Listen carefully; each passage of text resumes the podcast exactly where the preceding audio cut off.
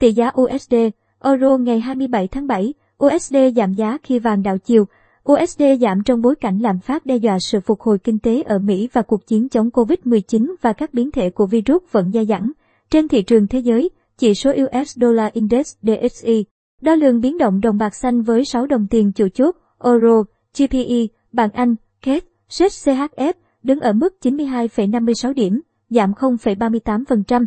GDP của Mỹ ước tăng 9,2% trong quý 2, theo khảo sát của Fed. So với thời kỳ trước đại dịch COVID-19, tốc độ tăng 9,2% là mức tăng trưởng cao nhất của Mỹ kể từ quý 2 năm 1983. Tình hình hiện nay và phản ứng chính sách trên quy mô lớn được triển khai thời gian qua giúp Mỹ đạt tăng trưởng quý thứ ba liên tiếp cao hơn nhiều so với xu hướng tăng trưởng hậu suy thoái toàn cầu năm 2009. Lạm phát đã tăng 5,4% mức cao nhất trong 13 năm qua, khiến lợi suất trái phiếu dài hạn giảm mạnh.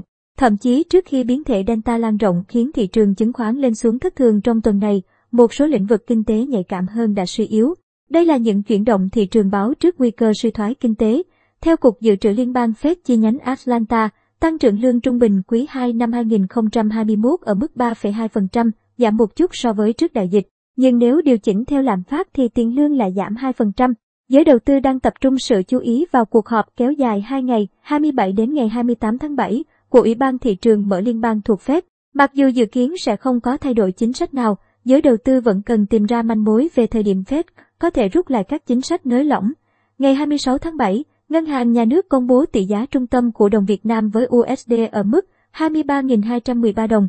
Tỷ giá tham khảo tại Sở Giao dịch Ngân hàng Nhà nước mua vào bán ra 22.975 đồng, 23.855 đồng. Tỷ giá euro tại Sở Giao dịch Ngân hàng Nhà nước mua vào, bán ra 26.518 đồng, 28.158 đồng.